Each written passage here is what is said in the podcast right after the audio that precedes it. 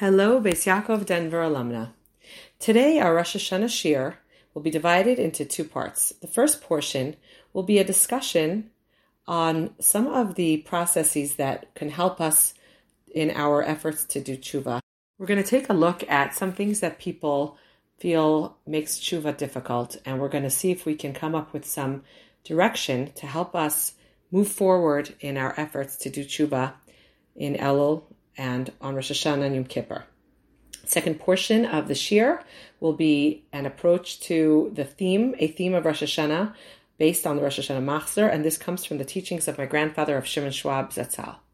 For our first portion, we're going to take a look at a problem that comes up for anybody who's thinking sincerely, for anybody who is living um, a life, uh, a real human life, I guess you could say, and it's in response to a question, a very beautiful question from somebody, one of you wonderful ladies, who emailed and asked about um, an area that she feels is challenging and not something that's going to disappear just because Rosh Hashanah rolls around. And so I'm expanding it a little bit into, she named a specific area, a specific problem, you know, behavior or practice. And I'm going to expand it to include all the areas where we know that Rosh Hashanah comes, and we know that it's an opportunity for tshuva, but we don't necessarily know how to embrace all um, good behaviors and move away from any of the uh, negative or harmful behaviors that we may be accustomed to. And so I'd like to discuss, and this is going to be a review of the appendix last year. If you recall, last year we spoke about an authentic um, Rosh Hashanah, sincere Yom Kippur, and we added a little appendix class to it in which we talked about this very topic. We're going to review this. That many times people who are honest with themselves will say that they understand that Rosh Hashanah brings kochos with it, and Yom Kippur brings kochos and brings expectations, but that does not mean that all of their temptations and all of their um, perhaps you know negative practices are going to just be healed and improved and disappear just because of the date on the calendar and the beautiful kochos that come to the world. So to review, Rosh Hashanah is a day when we are tapping into and connecting ourselves to the state of Adam Harishon, um, when he was all knowing, um, as much as a human could be. He was made of light. He could see from the ends of the earth to the ends of the earth. He was very um, had a great clarity, um, and we're connecting ourselves to his to the state of Adam Harishon before his sin, where we have great clarity, great understanding. Rosh Hashanah is a day when we are connecting ourselves to the kingship of Hashem over ourselves and over the world. Rosh Hashanah is a day when there's a koach of shofar and um, a mitzvah of shofar. Yom Kippur, after the process of the Aseret Yemei Tshuva, is a day of kapara where our averos could potentially be erased and we're heading for a beautiful Chag of Sukkot, and we we know that these are amazing powers, and we know that we want to tap into them. And today we're going to address what happens when we feel like, yes, I love all of those ideas, they're beautiful, I want to be a part of them, but I'm still going to wake up on Rosh Hashanah or the day after Rosh Hashanah, or on Yom Kippur, or the day after Yom Kippur, and be challenged with my challenges.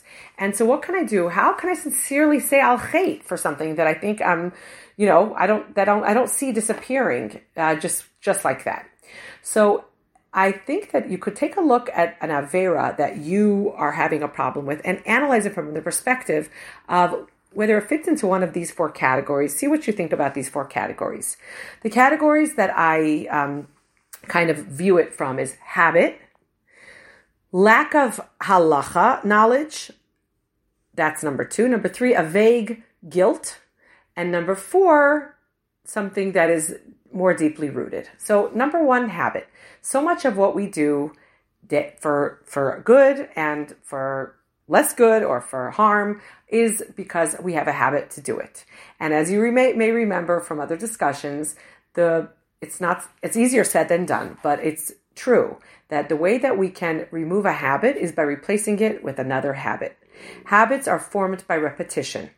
So you can look up whether how many times, uh, how many repetitions it takes to create a habit, or how many days of doing something it takes to form to create a habit. But habits are embedded in our behavior because of the amount of um, times that we repeat them.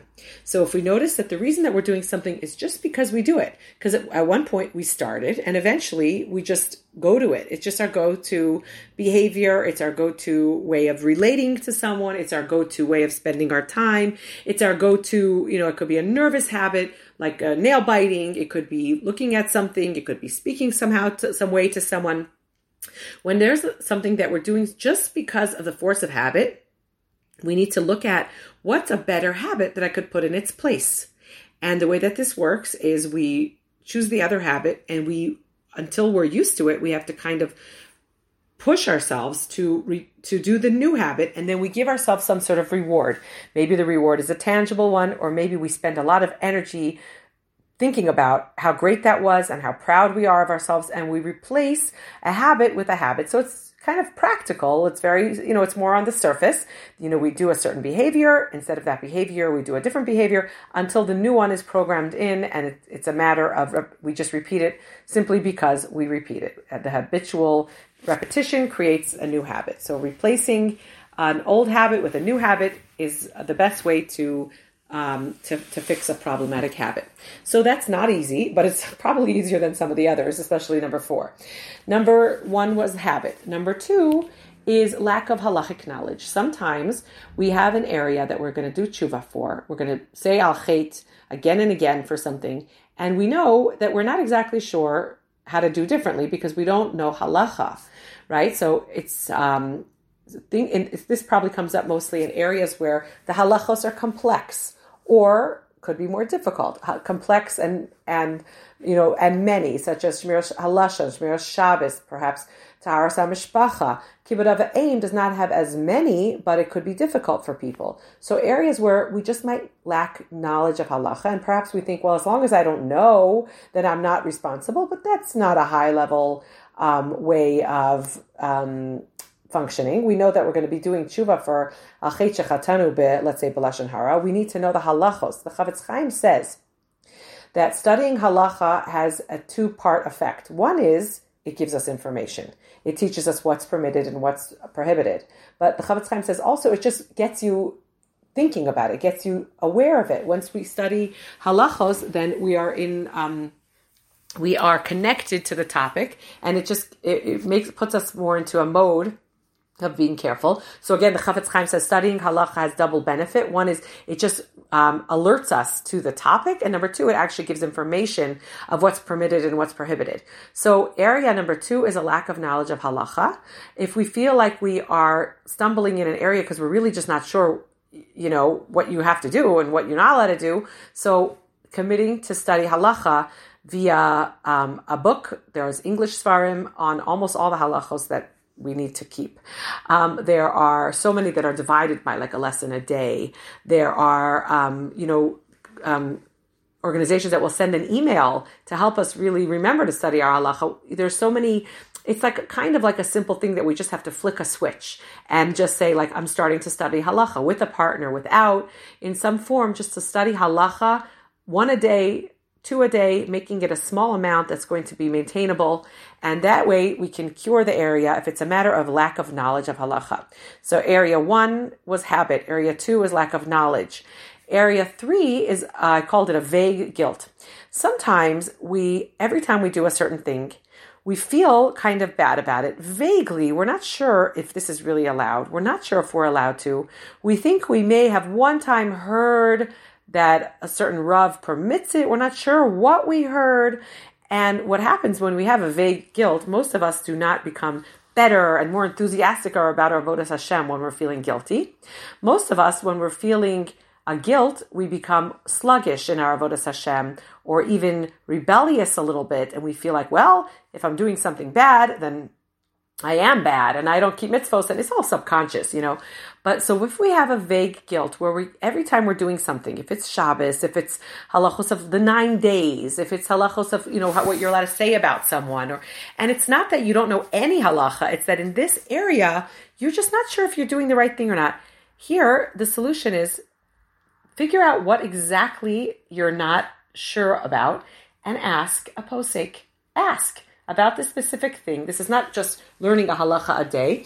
This is taking the thing that you've been doing and feeling kind of unsure about it, and go to the posik and say, is this permitted? How do we do this? How does one separate uh, separate items on Shabbos? How does one, um, you know, clean a clean a surface on Shabbos?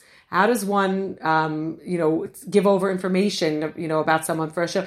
Finding out specifically about the thing that we are doing that's causing us this niggling feeling of unrest. Finding out is this okay? Because sometimes we'll find out that it is okay, and that we don't need to feel guilty, and we can move on.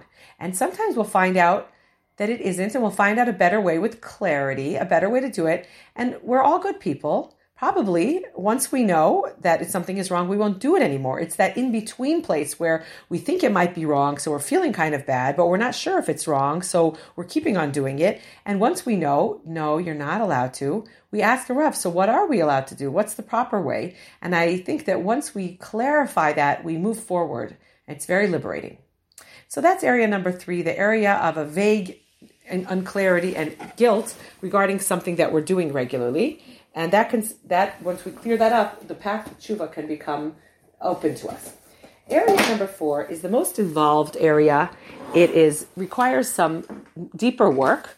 It requires a readiness to be um, open-minded to ourselves, and it can really sometimes be the only solution when something has been a problem, sometimes for years, um, or something's been a problem and it's been going on for a long time, and there seems to be no solution and that is when we have an area of, let's say, either it's a breach of halacha or it's just a standard, it's, it's a behavior or something that we do, say, look at, wear, eat, whatever, that is just we're not sure, it might be against halacha or it just might be lower than our usual way of functioning. It's not on our standards. It, we disappoint ourselves when we do it because it's not along the lines of the um, high level life that we want to be living. It's not along the lines, it's not uh, up to our own standards and hopes and expectations for ourselves. And we disappoint ourselves because we see ourselves in, in other um, related areas practicing high levels, keeping halacha, keeping um, high levels of high standards. And in this area, we find ourselves stumbling and we're like even not sure exactly ourselves why is this such a challenge for me? But we keep repeating, or we have repeated, even if it's once a year or if it's every day, but it's something that we know we feel bad about. And this requires some deeper work. This requires a little bit of introspection where we sit and ask ourselves, this thing that I'm doing, what is it that I, on some level, believe this is giving me, this is doing for me? You see, because here's the truth we are all good people. We all have a pure neshama that wants to be connected to Hashem, that wants to function on a high level, that wants to do right. But we also are people that have an ego, that have a Yetzer Hara, whatever you want to call it, however you want to frame it, that gives us the idea that we kind of like need to live in survival mode, that we need to do things or else. And these ideas get set up, you know, when we're younger and we don't really know how to live life and we don't really know how to um, solve problems and we don't really know what we want. We're, these things could get set up at an extremely young age where we don't have tools and we have real needs that our ego wants us to solve with fake solutions. So, to reference Mishalim that you've heard of in your life, you know, you have a princess who's married to a, you know, a peasant, and he doesn't understand. He want she would like to be invited to a banquet, and he makes her a ham sandwich, and she's so disappointed because it's not her her cuisine. So the soul is high level, and the ego tries to solve the soul's desires with low level solutions. Or, you know, the, the concept that you've heard of, of like taking a square peg and trying to fit it into a round hole, or the other way, vice versa.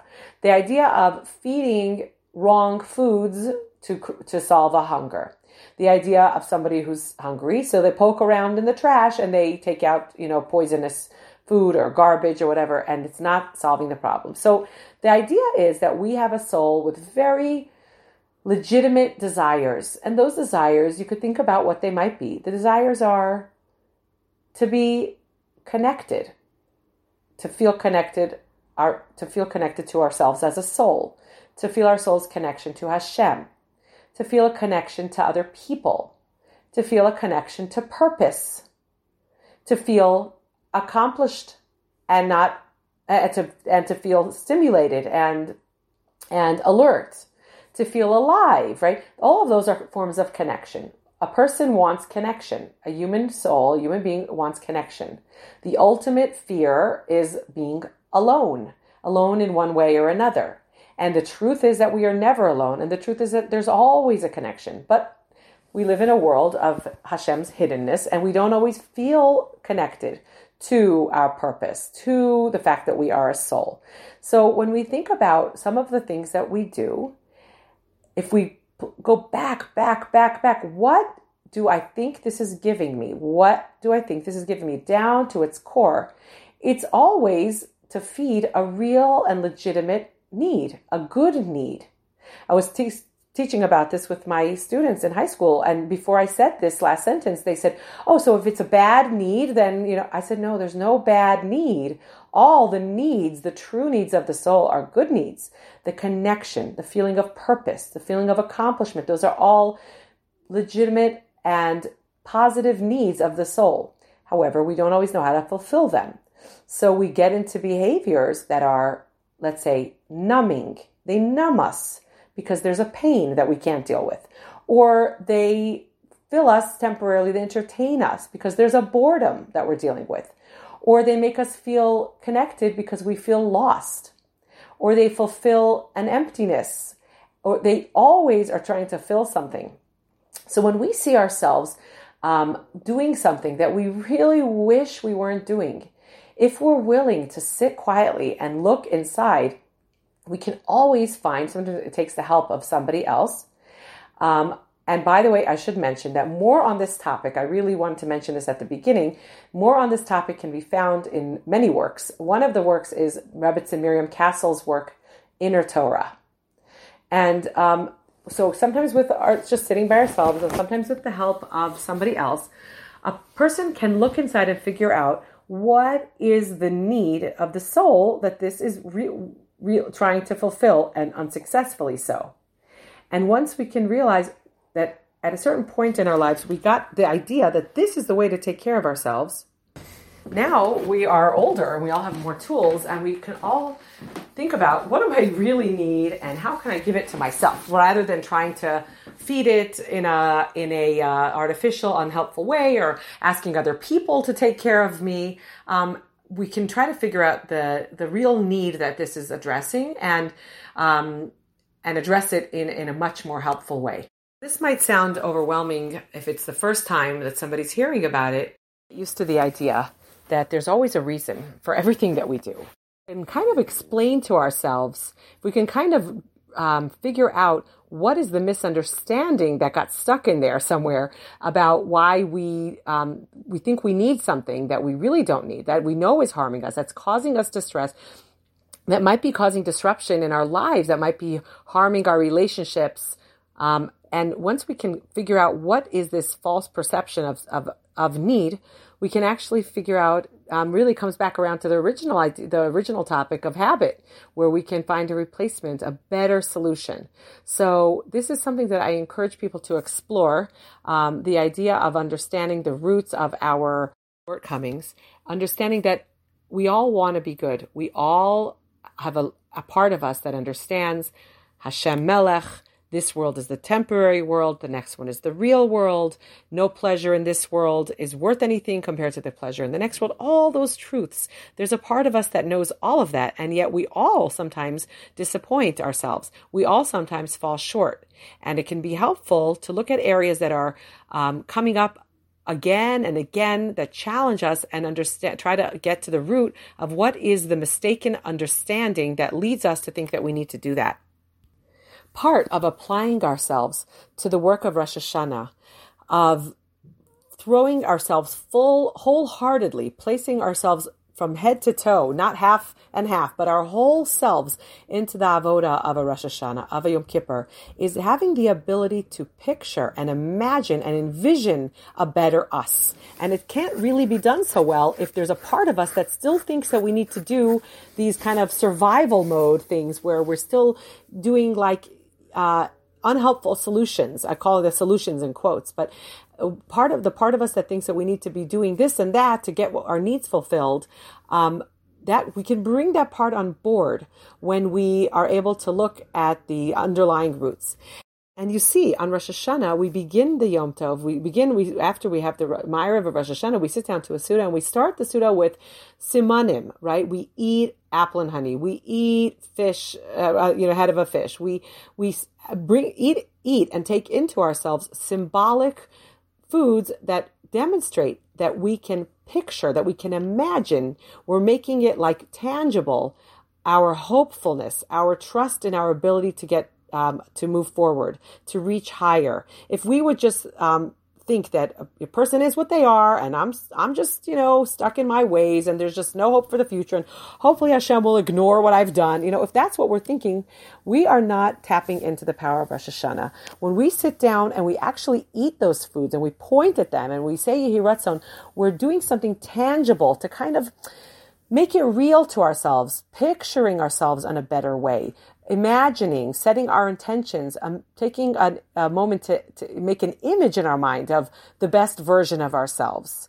Instead of just thinking like, well, you know, I hope for the best, but probably the worst, you know, or some pessimistic attitude. Let's think, I have the potential to be much, much better. Yes, me, little me, not just the tzaddikim and not just all the other people, but the person that I am, that Hashem knows is filled with challenges and filled with limitations and has all these um, shortcomings, this person has the ability to reach much, much higher if she's sincere at looking at herself and her relationships and her practices and those those those things that we do, the tangible, the foods that we eat are to show us that we need to picture and invest in our imagine in our and our in our image of a better future so that we can make it real for ourselves.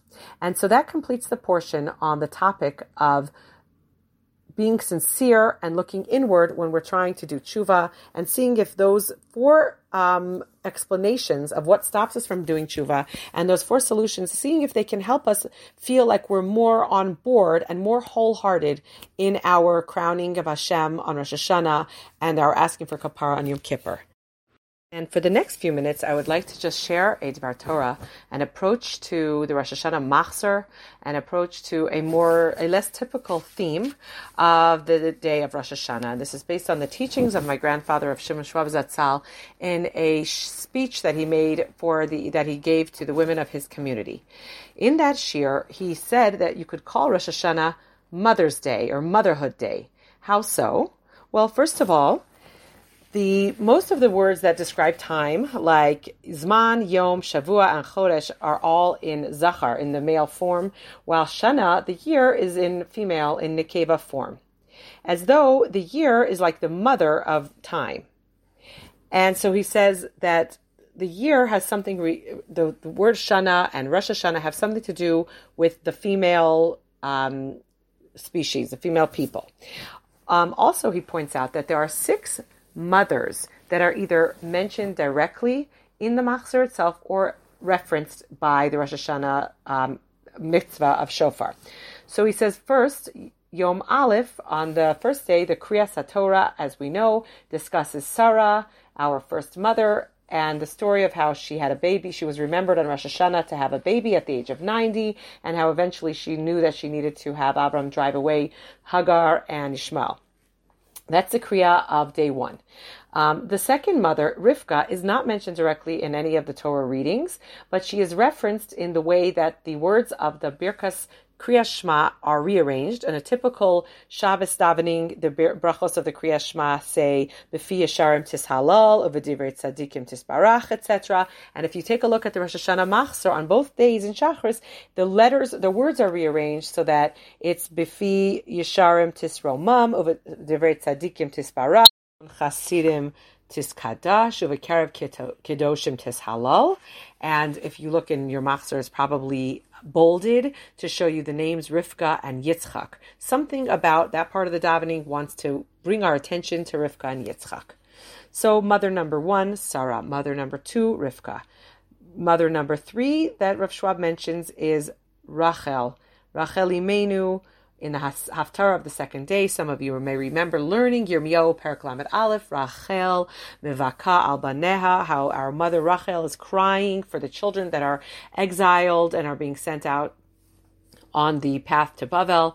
And that's Rachel Imenu, the beautiful Haftarah of, your, of, of, of um, Perek Lamed Aleph and Yirmiyahu. Mother number four, Haftarah of the first day, Chana.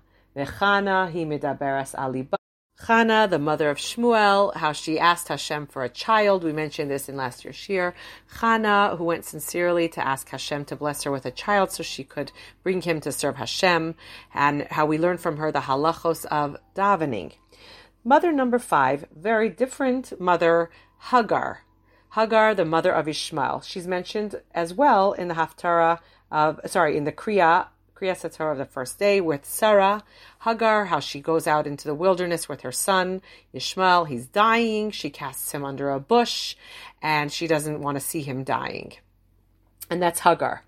And then we have the sixth mother who is not mentioned directly in the tefillah, but relating to the way that we blow shofar, we study Aim Sisra in Sefer Shoftim, her cries and moans when she saw that her son was not returning from trying to destroy the Jews, um, that that situation where she was sitting and crying by the window gives us the instructions for how we blow shofar. Interestingly, so now we have six women different from each other. Some of them are our foremothers, and some of them are mothers of some of our enemies, Hagar and Aim Sisra. And what Rav Schwab does is he looks at each of these stories and he shows how there's a, Rosh Hashanah message in each of these women's stories. Some of them are apparent, such as davening or Yitzchak's birth.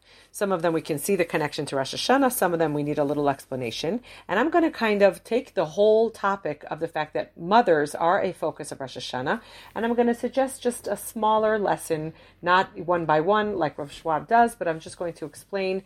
Um, I'm going to suggest something that may resonate with us women.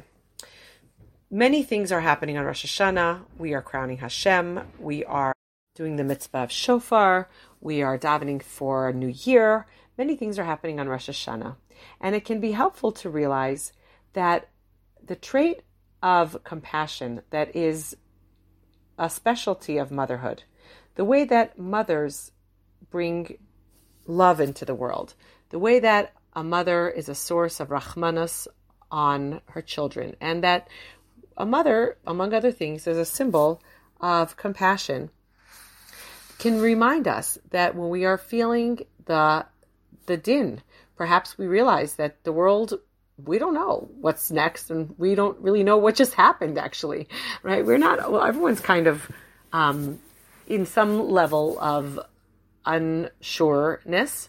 Um, and we know that din is a very serious thing, and we may be overwhelmed. We may even be shut down because din can overwhelm us. We can. We need to remember that Hashem loves every person. Hashem loves every Jew. Hashem actually loves the world with more love than a human could love their child. And when we're just thinking about mothers of all sorts, it's a good way to remind ourselves that when we feel the open hearted feeling toward the people that we love, it can remind us that Hashem, while being the judge of the world and while being the Melech Yoshev al Kisei Din, he also has endless compassion for us, and we can appeal to his compassion and appeal to his belief in us, Rabba Emunasecha, that we mention every morning when we wake up.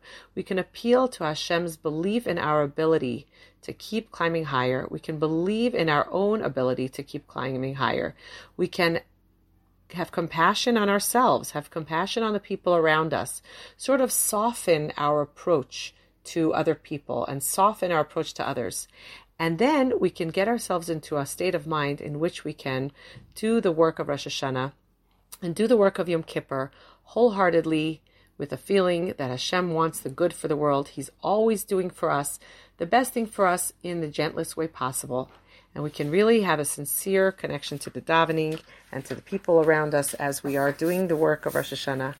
We can remind ourselves of Hashem's endless mercy and compassion, which we are relying upon, and we can be hopeful and optimistic to have a beautiful new year, with everything good for ourselves, for the world, all of our hopes and dreams coming true. I wish you and all of us a ksiva v'chasima tova, a beautiful, fulfilling Rosh Hashanah, Yom Kippur, Sukkot, and a bright new year for the whole world, for all of us, with everything good coming true, with Hashem's light shining in the world brightly. Thank you so much for listening.